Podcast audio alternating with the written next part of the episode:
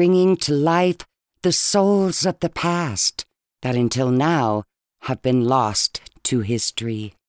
Talking Hart Island is a half hour weekly podcast that explores the history of Hart Island, America's largest mass graveyard. Hart Island has been used as New York City's Potter's Field since 1869. It is estimated there are over 1 million people buried there. Because of recent advances in DNA and fingerprint technology, the identities of some of these previously forgotten and anonymous people have been revealed. The results are truly shocking. Talking Hart Island will interview a special guest each week, selected from an extraordinary assembly of scholars, authors, and scientists in the fields of history, law, medicine, and the arts, as we unravel a secret kept hidden for 150 years. So, welcome to Talking Hart Island. And now, here's our host, investigative history writer Michael T. Keene.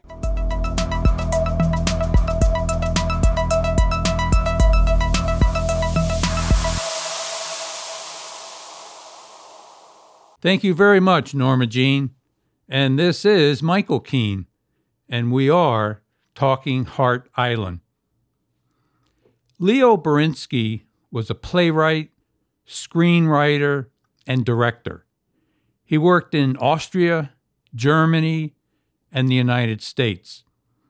Berinsky was the screenwriter of many Hollywood productions, including Song of Songs, starring Marlene Dietrich, the Lady Has Plans, starring Paulette Goddard, and perhaps his most famous, Mata Hari, starring the screen legend Greta Garbo.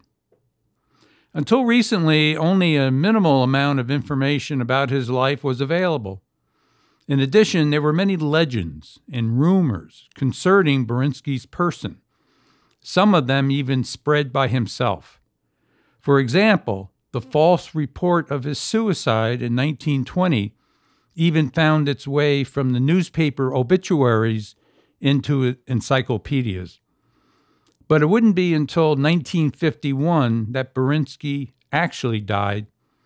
At the time, he was alone and penniless, interred for all eternity on Hart Island.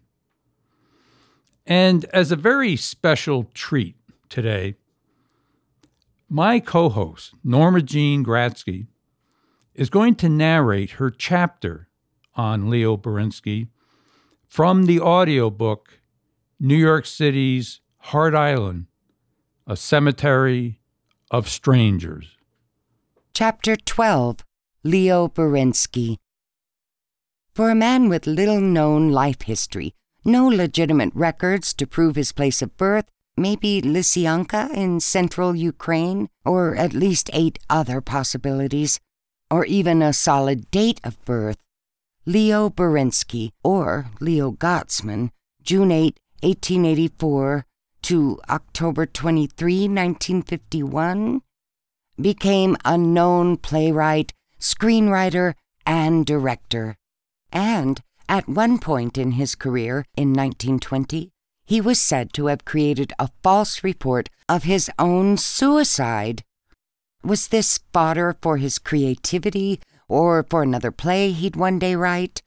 Or was it simply characteristic of Berinsky's perception of his own life and times?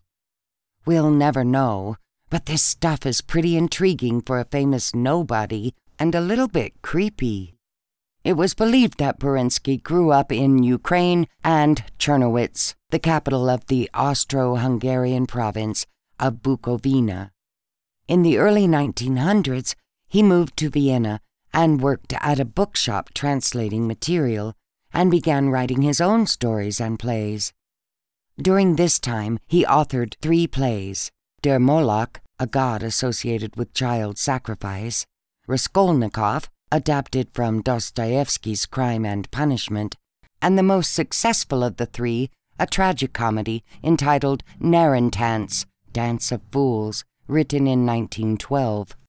In April of 1921, Burinsky moved from Vienna to Berlin, perhaps prompted by renewed public interest in the suicide rumor of 1920. The explanation for the confusion surrounding Burinsky's participation in and or invention of the story was supposedly clarified by a case of mistaken identity. The individual in question was a Leon Gottesman and not the Burinsky known to all. This information was supposed to quell the unflattering rumor, even though the event was subsequently recorded in contemporary research venues. Because Burinsky's life data was so seemingly ethereal or utterly surreal, who could really attest to any part of it? His most productive working years as a director in Europe spanned less than a decade, approximately from 1910 to 1917, and then he was virtually forgotten, or perhaps deliberately unavailable or willingly hidden. Nonetheless, he surfaced to write screenplays for 13 films, including Tragedy of Love with Marlene Dietrich, Variete by German film director Ewald Andre Dupont, and films by Gennaro Righelli, Italian film director, screenwriter, and actor.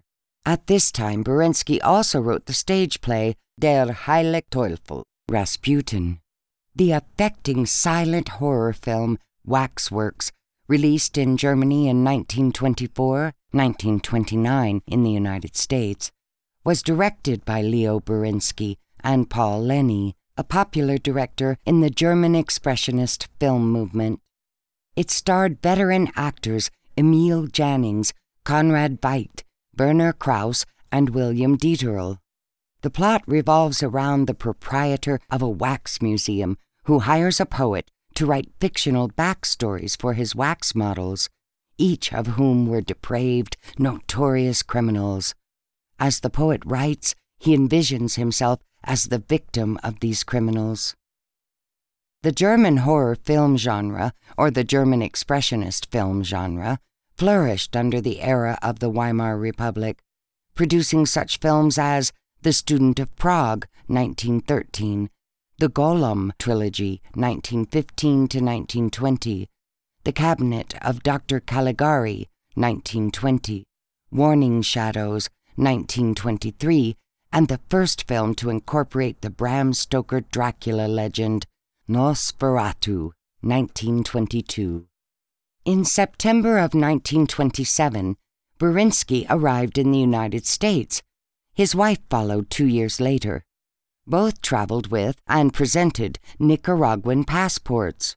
His passport listed the city of Bluefields in Nicaragua as his birthplace.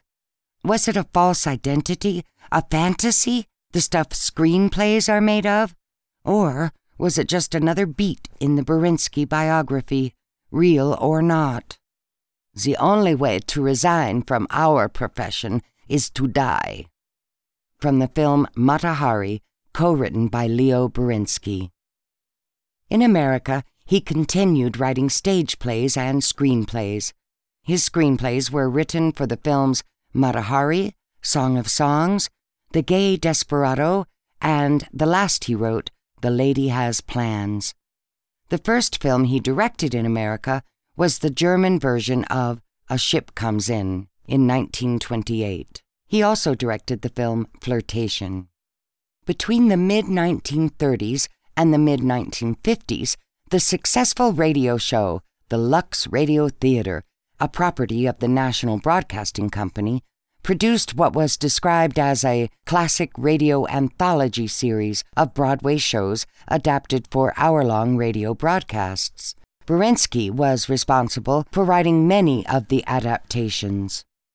After a successful 20 year run, the series expanded into televised shows under the name Lux Video Theater. The primary show sponsor was Unilever, one of the world's largest consumer goods companies, originally selling household cleaning products and personal items like Lux brand soap, hence the name of the shows.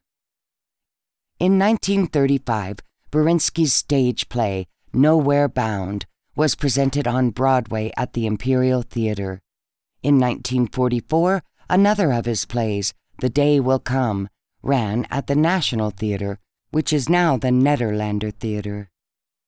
Citizens freeze on the avenue, film crew warms in a row of trucks. A church lives off artists.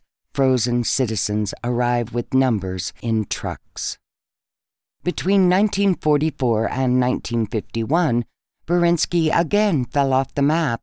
Information about the last seven years of his life are, again, curiously sketchy. According to his death certificate, which contains no expanded personal identification, Leo Berinsky died on October 23, 1951, at Lincoln Hospital in the South Bronx, New York. It appeared he died in poverty and very much alone. He was buried in Hart Island's mass gravesite with just the following recognition Plot 45, Section 2, Number 14. Hi, this is Norma Jean. I wanted to take a moment to remind you in order to receive updates or news about upcoming episodes of Talking Hart Island, simply go to the subscribe page on our website located at www.michaeltkeen.com and enter your email address.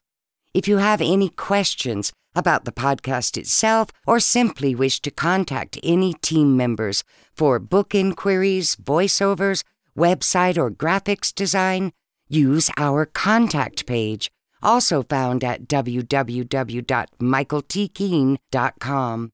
And if you're enjoying the show and would like to give us a review, please do so at iTunes. We would greatly appreciate it. So until next week, this is Norma Jean, and we're Talking Hart Island.